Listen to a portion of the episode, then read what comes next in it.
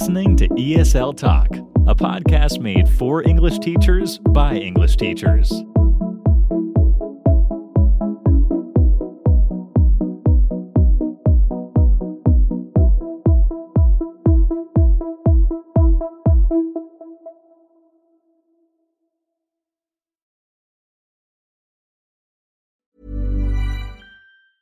There's never been a faster or easier way to start your weight loss journey than with PlushCare.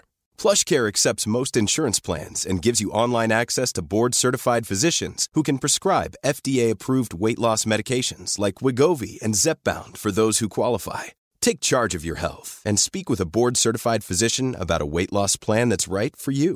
Get started today at plushcare.com slash weight loss. That's plushcare.com slash weight loss. plushcare.com slash weight loss. Hey, I'm Ryan Reynolds. Recently, I asked Mint Mobile's legal team if big wireless companies are allowed to raise prices due to inflation. They said yes. And then when I asked if raising prices technically violates those onerous two-year contracts, they said, "What the f*** are you talking about? You insane Hollywood ass."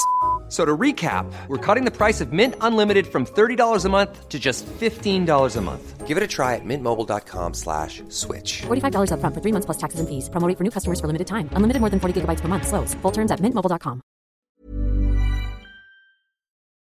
You are listening to ESL Talk, a podcast made for English teachers by English teachers. Here are your hosts, Daniel and Golnaz.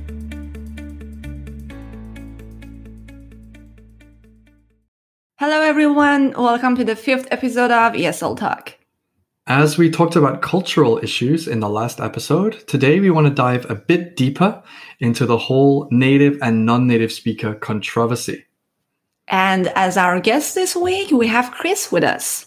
Yes, we do. Chris is an experienced English teacher with over 10 years of experience teaching not only in native settings like Canada, but also non native settings like her homeland of China. So it's going to be really interesting to get her thoughts and perspectives teaching students from both sides. Yeah, and I'm really interested to hear about her perspectives and her experiences of teaching in both settings. Let's kick off today's discussion by looking at this somewhat charged topic natives versus non natives. So, why has this topic become such an issue within the English teaching and ESL community, Golnaz? Well, these days, um, people from all around the world, because English is the number one language in the whole world, many people are learning it, many people are interested in learning it, and of course, many people naturally become um, you know, uh, good speakers of English uh, as their second language. So they become enthusiastic about sharing this with others and teaching it. This is something like what happened to me, actually, myself. So I can uh, think that it is really natural and it is really, um, you know, uh, normal for people all around the world to want to teach English although it is not their mother tongue and it is not their first language. Also, because of the, you know, the globalized society and lots of non-traditional settings today, online or I don't know, global universities, campuses, lots of immigration all around the world, it has uh, brought everyone together. Uh, we have this huge community of native uh, teachers and non-native teachers who are working today, but well, you know, uh, th- there seems to be a kind of a bias here. You know, is there a bias, Daniel? What do you think? I would probably say yes. Um, it depends on who the audience is. Um, from students' perspectives, depending on where students are, there probably is a bias uh, that goes towards more native teachers. Um, and probably that's an incorrect bias to have. Um, I think both sides, both crowds, native and non native teachers, bring their own skills and experiences to the table. And just as I've met lots of native speakers who are extremely talented and brilliant at what they do, I've met some that aren't so brilliant and talented at what they do. And it's the same for non native speakers as well. I think definitely schools, universities, um, educational companies need to look at the individual instead of the passport because that only tells a very, very small um, fraction of the story. And I definitely see among students that there is this, um, you know, kind of preference for native speakers over non-native speakers and it can be a little bit uncomfortable if you're a non-native speaker and it can also cause some issues because you might be more qualified you might be more experienced you might have more understanding of, of certain topics than native speakers um, but that could still work against you just because you happen to have been born in this country or you have a passport for this country. So, I guess as a non-native speaker and a non-native teacher, Golnaz, um, what's your experience with this? How have you kind of, you know, um, felt, and what kind of things have you been through as a non-native teacher and a non-native student? Well, I have not had that much experience working in different countries yet as a teacher, but um, the experience that I had in, first of all, in Iran was, um, well, I didn't have any issues there because um, we do not have that much of an opportunity to be able to work with native teachers, which is something that is a big, um, you know, um, pity uh, that we we do not we cannot provide enough opportunities for native teachers to want to come to our country and teach in our country, uh, which I think would be a big opportunity for our learners. Um, so I, I, was never, um, you know, uh, judged or I never had any problems with this uh, in Iran. But in Turkey, um, the school that I worked with was a um, perfectly um, mature and uh, had a balanced um, um, let's say, approach to this. I never felt anything negative towards this matter. Uh, where I worked, but um, at many different job interviews, I unfortunately heard some things like, I mean, the whole job interview went really well, but like I was told that because I am a non-native, I am not going to get as much privilege as a native teacher would get. Like um, my pay would be less my working hours would be longer and they were like okay we are sorry but you're not a native so i was like okay you know you're saying it like this is a i mean like cancer or some kind of you know a problem that i have mm-hmm. okay i mean you have to focus on the quality that i can or cannot bring to the table you know not not not where I am from. I, I do believe that we as non-natives have a let's say uh, we have more responsibilities compared to native mm-hmm. teachers. Um, we are responsible for our language development. We are uh, responsible for our professional development. We can never, ever um, say that, okay, because I am a teacher, I know everything. I know English perfectly. It, it is, it, it can never be true. So yeah, my experience pretty much has been uh, good and bad. what about you, Daniel? Have you uh, seen this from your side as a native speaker? Have you, you know, um, what have you seen from your side? Yeah, um, it's very interesting what you say, and it's you know it's it's a little bit sad to hear that still those attitudes exist. Um, and and like you said, and like we mentioned earlier, it should kind of be focused on the individual and their skills and talents and abilities. Um, I would definitely say that I have experienced that before. Uh, many very well qualified teachers, because their face doesn't fit or their passport isn't the correct from the correct country, then that means their opportunities are severely limited in terms of pay, in terms of where they can teach, in terms of what they can teach. So I definitely would agree with you um, on that. And you know, a lot of countries where you know teachers go to to teach, maybe the Middle East, maybe Asia, they will specify in the job ad that they must be a native a native speaker which means they must have a passport from the US or Canada or the UK or Australia or uh, New Zealand or South Africa. But even now, there's some discrimination um, with teachers from South Africa even being discriminated against because, you know, is, is are they native speakers? I would say yes, but many other um, governments and educational bodies decide that that isn't the case. So I definitely have seen this, um, and again, you know, like we mentioned earlier the fabric of communities is changing in certain countries like the US, like Canada, like the UK. The workforce is much more diverse than it was 30 or 40 years ago. People are coming from different countries, people are moving between those countries. And this whole concept or this whole notion of nativeness versus non nativeness, it isn't really black and white anymore. It isn't really clear. So I would say that there is still a lot of barriers that we have to overcome with this issue. Um, but hopefully, it is getting better from what I've seen. Although, as a native teacher who's had many opportunities because of where I happen to be from, of course, I've got the experience and the qualifications as well. Um, that makes it a little bit easier for me. So I can only imagine the struggles that, that you guys are going through. And, and if you're listening and you've had, you know, rejections or you haven't been asked for interviews or you've, you know, been told, well, you'll get paid less, then, you know, we'd like to hear from you because um, it's definitely something that needs to change. And only by discussing it and talking about it can we start to overcome this. So, as a native teacher, obviously, I have my responsibilities and skills, and not all native teachers, you know, train themselves. They just assume I'm a native speaker, I can teach English, and because of this attitude, it can cause a lot of problems, um, especially for students because they're the ones that are on the receiving end in the classroom or the ones that are paying for lessons. So as non-native ESL teachers, what are some of the differences and responsibilities and skill sets that you might have, Golnaz? Um, as I said earlier, uh, the l- language development thing for me, for my, uh, I mean, for me is really, really important.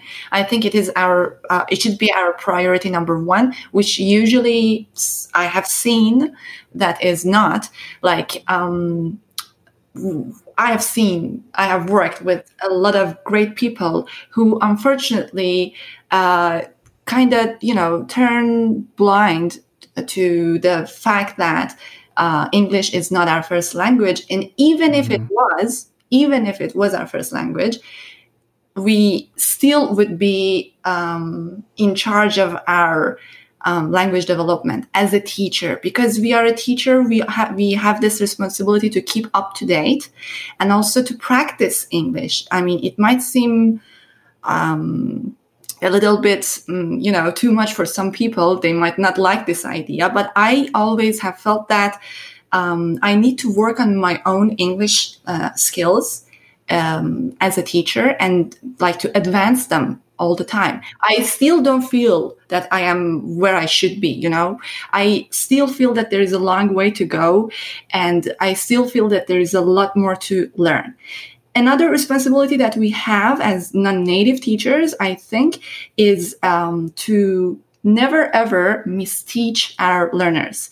I have had this experience with my students that sometimes they ask me some questions about um, different things about grammar. Um, I don't know about something, some pronunciation, different things. Um, sometimes I didn't know the exact answer, and I was like, I never told them, yeah, that's that's correct. What you're asking, yeah, that that is what you. I mean, what you think is true. Go with it, no mm-hmm. problem.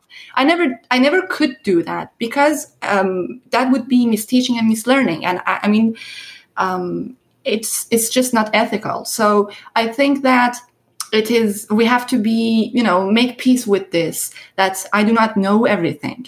And if my students ask me a, a question that i don't know the answer to i can just tell them i'm sorry i don't know the answer but i will look it up. I will um, search about it and i will let you know if i find anything. Absolutely. so um, yeah i think these two uh, as, as well as professional development are big responsibilities that we always have yeah, I think it's the same for native teachers as well. There shouldn't really be a difference. If you're a professional and you do this as your as your job, then you should always be looking to improve, to train, to get better, and to know more about that industry, about that area. Um, and even as a native teacher, sometimes I, have had students ask me questions about complex grammar or conjugation or structure or certain expressions and what does this mean exactly? Where did this come from? You know, why is this sentence constructed this way and not this way? And sometimes, you know, because I'm just through osmosis, I've picked all this up when I was young.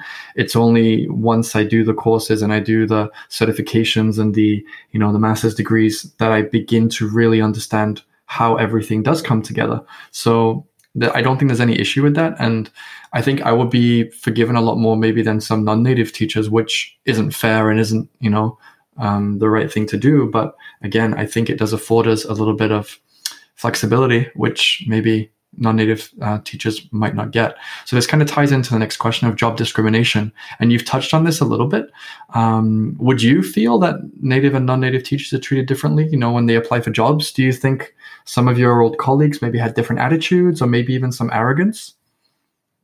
Well, if we, I mean, based on not my, based on my personal experience, but based on the experience that I have, you know, I have seen different advertise job advertisements. I have read and I have heard about um, different stories. What I can see uh, universally is that yes, native teachers always have the privilege and they always come first and they are always a priority for most schools and for most um, um, you know uh, educational groups.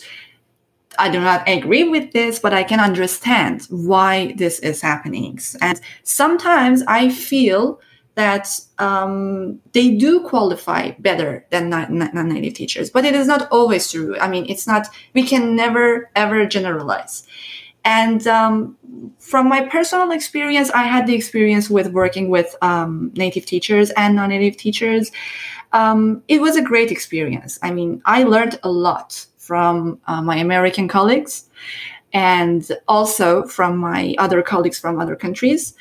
Um, I could see, I mean, the uh, like the experience, the personal experience that I had was we had a kind of group that uh, we never agreed on everything. We never had the same style of working or same style of teaching, but we always had things to, you know, share and learn, teach and learn from each other. So um, I think um, even if we are treated uh, unfairly sometimes from some groups or some people, uh, we still can, as teachers, we still have that power to um, make the change you know Absolutely. Yeah, I think this all ties in really well. It's it's about the having the right mindset as a teacher, being open, being honest, and it shouldn't really matter where you're from, but I think the pressure that you mentioned usually comes from institutions, private schools or private language schools or companies. They want to portray that image and they want to sell that image to their students who are their customers, which is money. So I can definitely understand why that attitude exists in a lot of places. Um, so, just a final thought then before we bring Chris in to, for her to talk about her experiences. What approach should we have towards this issue then, as, as colleagues, as schools, institutes, managers? Um, I guess as as colleagues, what approach should we have? This native, non-native. Should there be a rivalry? Should there be any differences in the way things are done? I think as a non-native, uh, this is my recommendation for all non-natives: never feel less never feel um, you know smaller because uh, yes there is something going on in the world but uh, it's not always true. It doesn't mean that every uh, native speaker that you meet is going to you know like judge you or for example um, mistreat you. Um, if you are open if you are welcoming and if you are kind of you know um, if you're confident enough in your own potential uh, people will see that potential and people will uh, communicate with you through that potential. So um, you should not really feel less of anything. But uh, as native teachers, I want to ask you, Daniel, what should the native yes. speaker's perspective be? I think as natives, you shouldn't focus on, oh, this person happens to be from this country, which is not an English speaking country. The attitude should be, well, wow, look at all this experience they have. They've taught in these countries or they've worked with these students or they have this unique experience that I can learn from. And I think native teachers should try to, you know, get as much information as they can. Learn from non-natives. You know, you have different approaches. We have different approaches. Everyone's different. So, what can I learn? What can I develop? What can I improve? And again, focus on experiences and skills and qualifications, not just a passport. Because these days with technology, with the globalized society that we live in, with you know education, you know, everything's so different. So ask those questions, have an open mind, and try to learn from each other instead of having these negative stereotypes.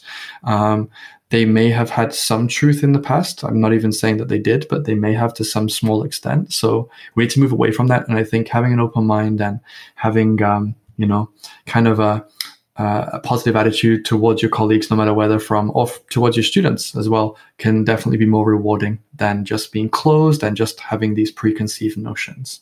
So, yeah, I think this is just the start of our conversation. So, we're going to bring Chris in in a moment, who's going to share her experiences, and we're going to move on to the next part of the podcast. Thank you.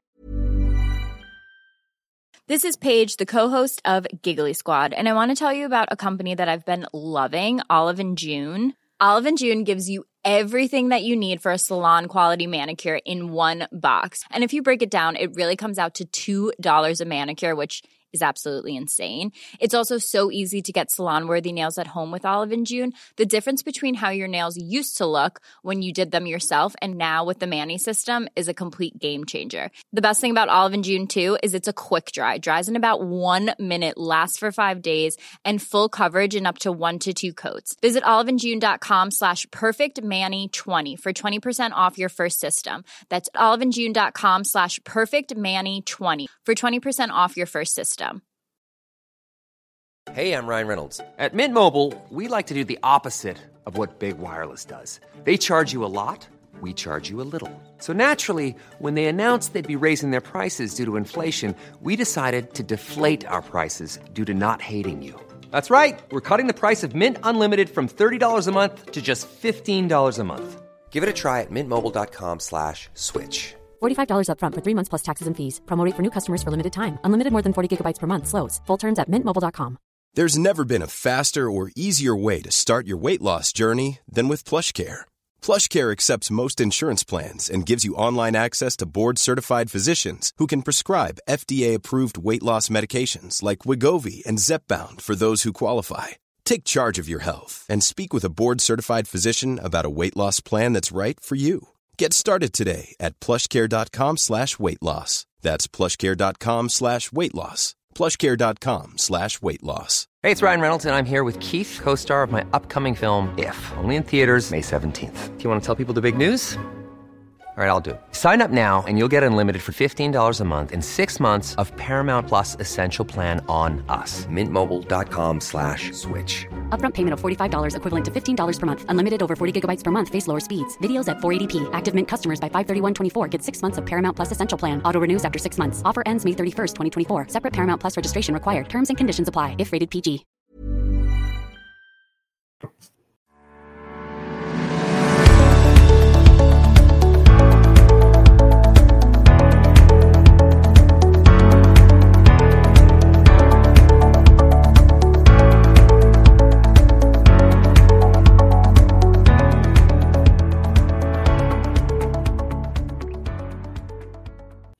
Okay, everyone, now let's listen to Daniel interview our guest Chris about this interesting topic. So, welcome, Chris. Thanks for joining us today. Hi, Daniel. Uh, thanks for having me. I'm happy to be here. Yeah, likewise. Thank you. Um, so, if you could just start, Chris, just for our listeners, could you tell us a little bit about yourself, maybe your background and your experience in English teaching? Sure. Um, I'm Chinese. I moved to Vancouver in 2012 to pursue my graduate studies in teaching English as an additional language. I've done my CELTA and Delta certifications. Um, I have been an English teacher since, yeah, since I came to Vancouver actually. Well, I used to teach English back in Shanghai, China, when I was teaching in an international school. Uh, but that was uh, just a year of experience. On the side, I also teach uh, Chinese as a second language. That's amazing to have both of those languages that you're able to teach so fluently and so expertly. And again, this is going to tie in really nicely to our um, discussion on qualifications and experience as well. So, what are some of the differences that you've noticed between teaching in China and then, you know, working and teaching in English-speaking countries like Canada? Uh, that's a very interesting question. Well, like I said, uh, when I was in China, I only taught uh, in an international school. So my experience wasn't the conventional way of teaching that most people know as teaching in China. But I would say, as far as I know, there are more and more international uh, schools uh, being established in China. So if there are people who want to um, explore a teaching career in China, that's a way to go. Uh, based on my interactions, I would say interactions with um, parents or friends of mine who have become parents, there's this expectation for teachers of the English language. That is, parents of, well, I would say the biggest demography for learning English as a second language in China are kids, right? So parents mm-hmm. have expectation for English English teachers that they are mostly it's closely tied to the ethnicity of teachers, I would say. Uh, right.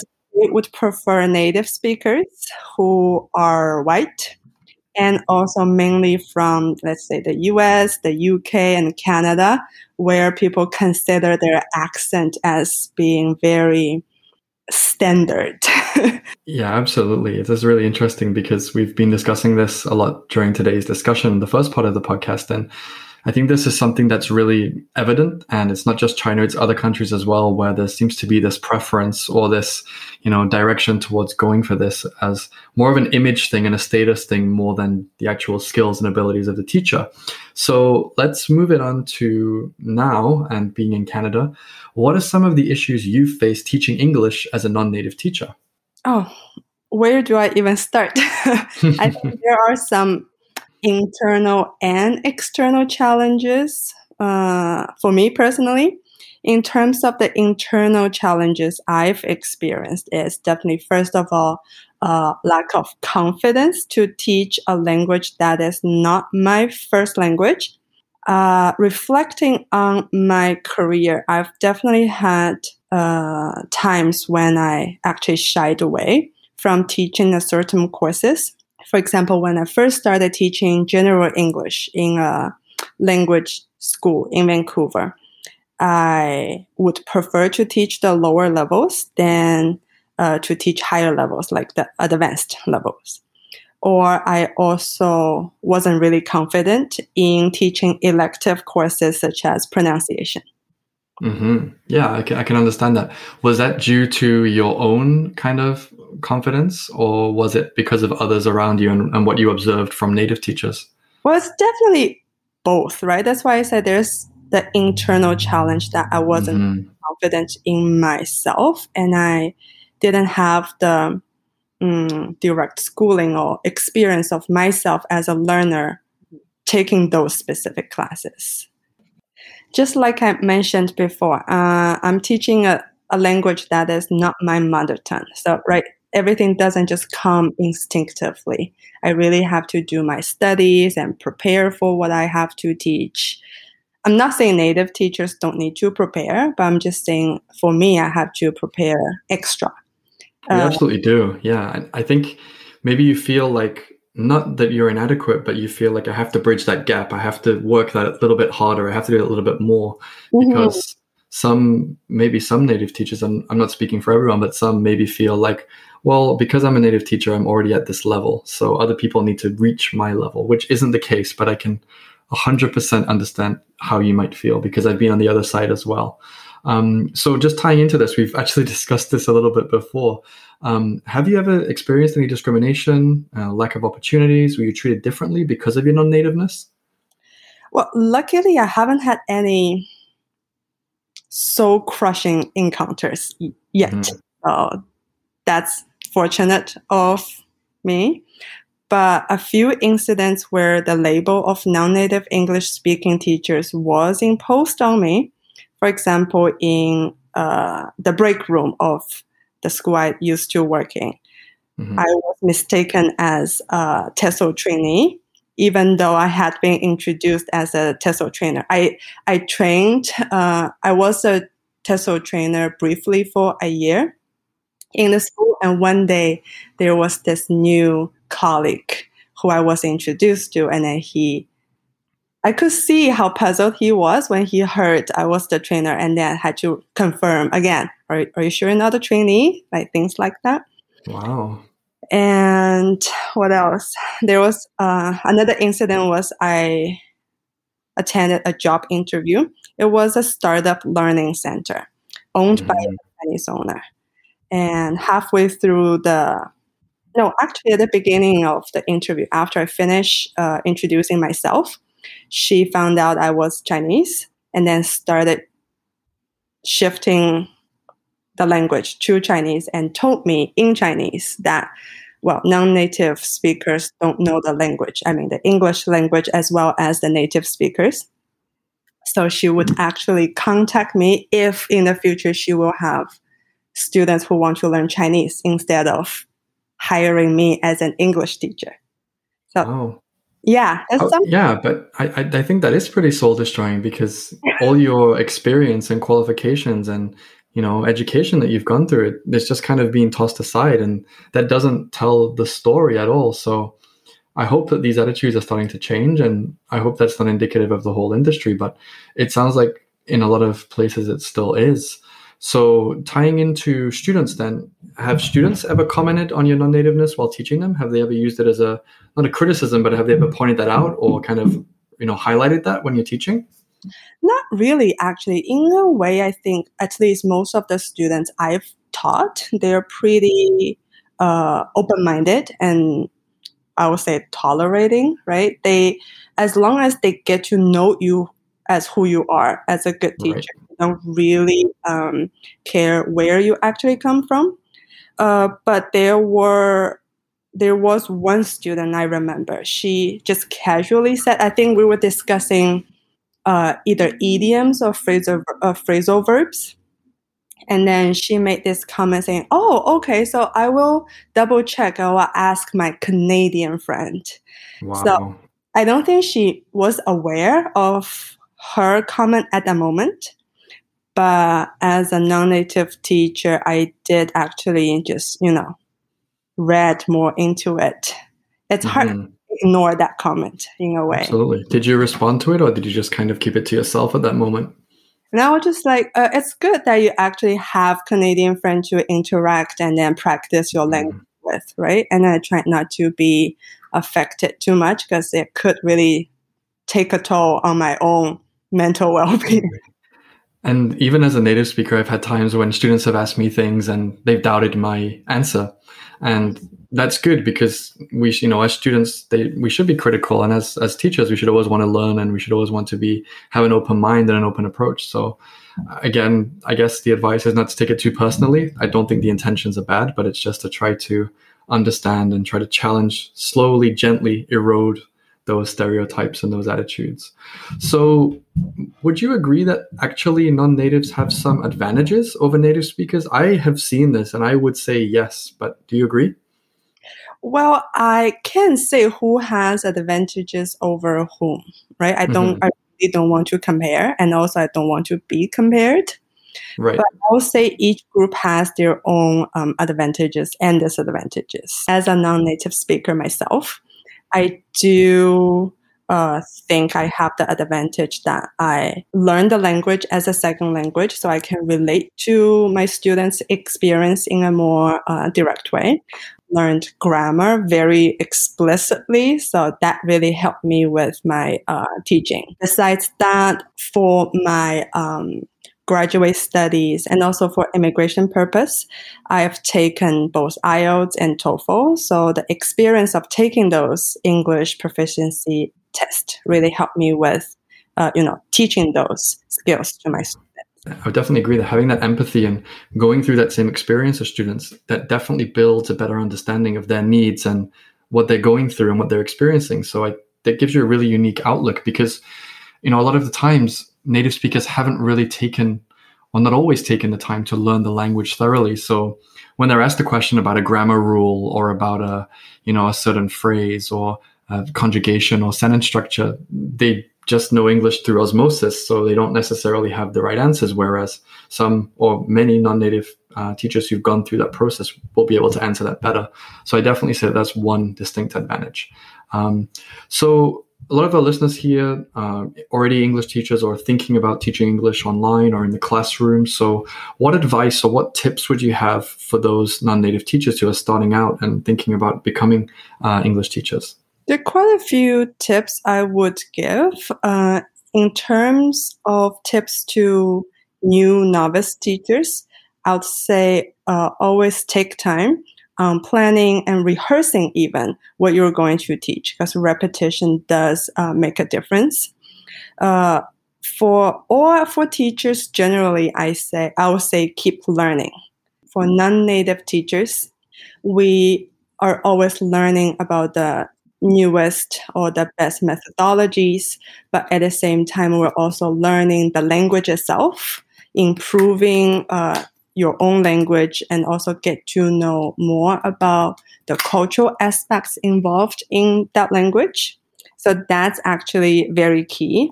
One thing I found very difficult when I was teaching, well, during my first few years of teaching English was I found it really hard to be a representative of the language and also of the Canadian culture to mm-hmm. international students, right? You really have to uh, be able to immerse yourself in that language and culture to be able to feel comfortable teaching your students who are learning that target language.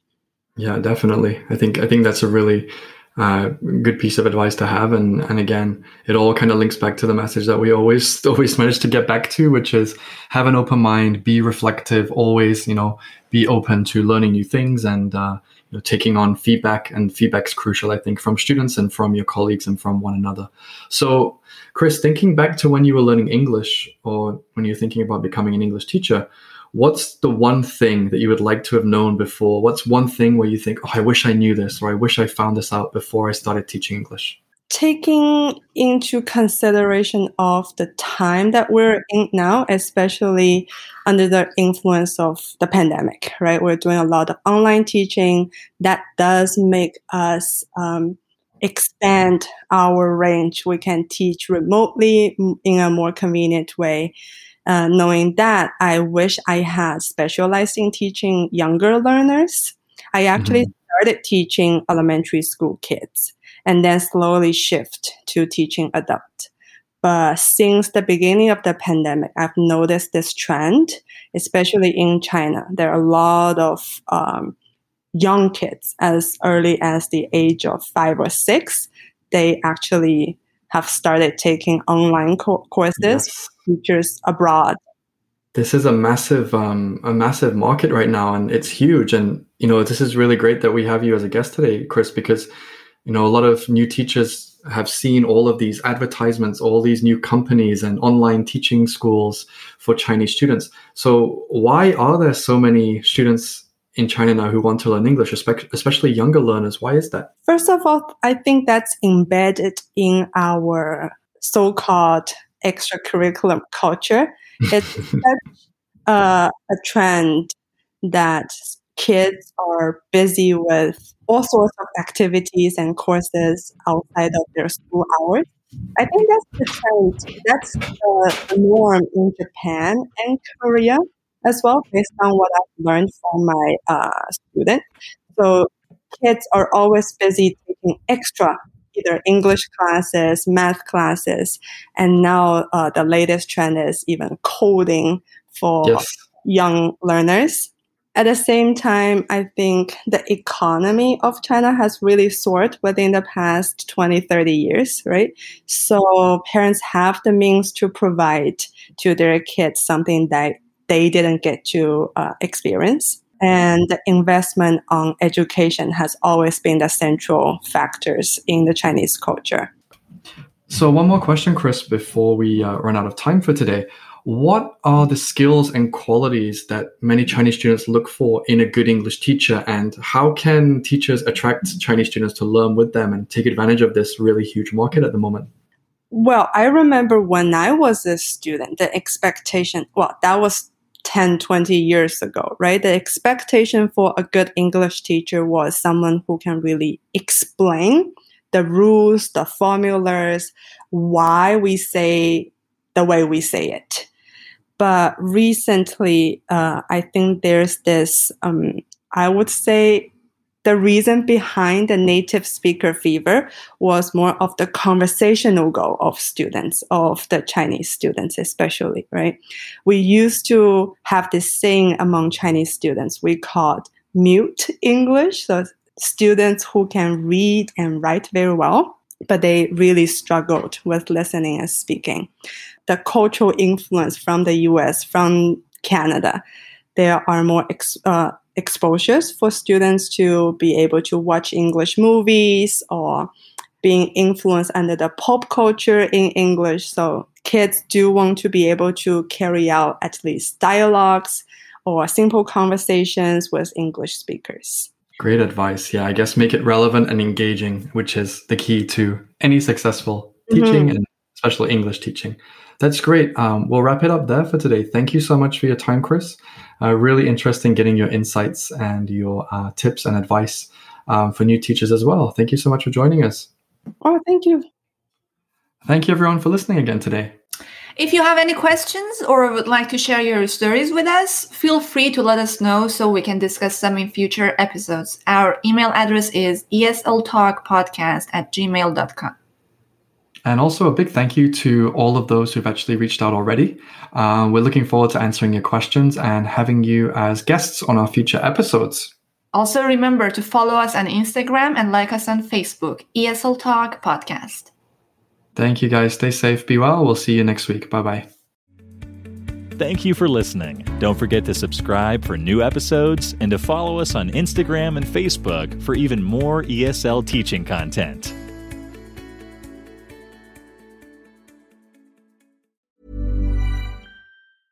Even on a budget, quality is non negotiable. That's why Quince is the place to score high end essentials at 50 to 80% less than similar brands. Get your hands on buttery soft cashmere sweaters from just 60 bucks, Italian leather jackets, and so much more. And the best part about Quince, they exclusively partner with factories committed to safe, ethical, and responsible manufacturing. Elevate your style without the elevated price tag with Quince. Go to quince.com slash upgrade for free shipping and 365-day returns. Mom deserves the best, and there's no better place to shop for Mother's Day than Whole Foods Market. They're your destination for unbeatable savings, from premium gifts to show-stopping flowers and irresistible desserts. Start by saving 33% with Prime on all body care and candles. Then get a 15-stem bunch of tulips for just $9.99 each with Prime. Round out Mom's menu with festive rosé, irresistible berry chantilly cake, and more special treats. Come celebrate Mother's Day at Whole Foods Market. If you're looking for plump lips that last, you need to know about Juvederm lip fillers. With Juvederm Volbella XC and Juvederm Ultra XC, your lip look, whether it's subtle or bold, can last up to one full year with optimal treatment and no additional maintenance. Find a licensed specialist and see if it's right for you at juvederm.com today. That's J U V E D E R M.com. Add fullness to lips in adults over 21 with Juvederm Volbella XC or Juvederm Ultra XC. Do not use if you have severe allergies or a history of severe allergic reactions, or if you're you're allergic to lidocaine or the proteins used in Juvederm. Tell your doctor if you have a history of scarring or taking medicines that decrease the body's immune response or that can prolong bleeding. Common side effects include injection site redness, swelling, pain, tenderness, firmness, lumps, bumps, bruising, discoloration, or itching. As with all fillers, there's a rare risk of unintentional injection into a blood vessel, which can cause vision abnormalities, blindness, stroke, temporary scabs, or scarring. For full important safety information, visit juvederm.com. Thank you for listening. Don't forget to subscribe for even more ESL teaching content.